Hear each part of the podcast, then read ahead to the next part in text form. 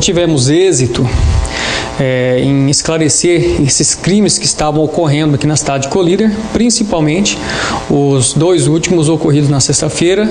onde esse indivíduo de 30 anos é, teria praticado a subtração de celulares e também alguns pertences pessoais de algumas vítimas, sendo o primeiro fato ocorrido na sexta-feira às 18 horas e 20 minutos, o segundo por volta das 22 horas. É, o primeiro fato foi registrado na Delegacia de Polícia Judiciária Civil, o, o segundo fato foi registrado pela Polícia Militar. Com o registro do primeiro fato, uma equipe de policiais civis passaram a diligenciar de maneira contínua ininterrupta e lograram êxito é, em, em obter informações acerca da identificação do suspeito e posteriormente é, acerca de onde ele estava morando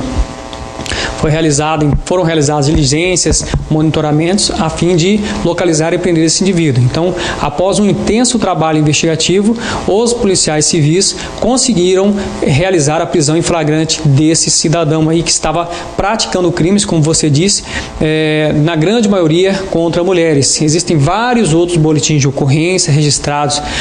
na Delegacia de Polícia Civil, na Polícia Militar, com o mesmo modus operandi. O modus operandi dele é o seguinte: ele chegava com uma motocicleta de cor preta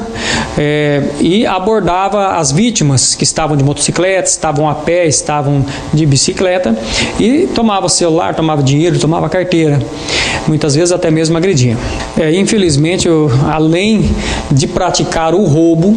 esse indivíduo ele abusou sexual, sexualmente de uma senhora de 53 anos de idade. Não contente em subtrair o, o relógio e alguns pertences dela, ele levou ela, ele levou a vítima para um lugar ermo e lá é, manteve a conjunção carnal com a vítima. Nós é, terminamos a lavratura do procedimento em flagrante na data de hoje.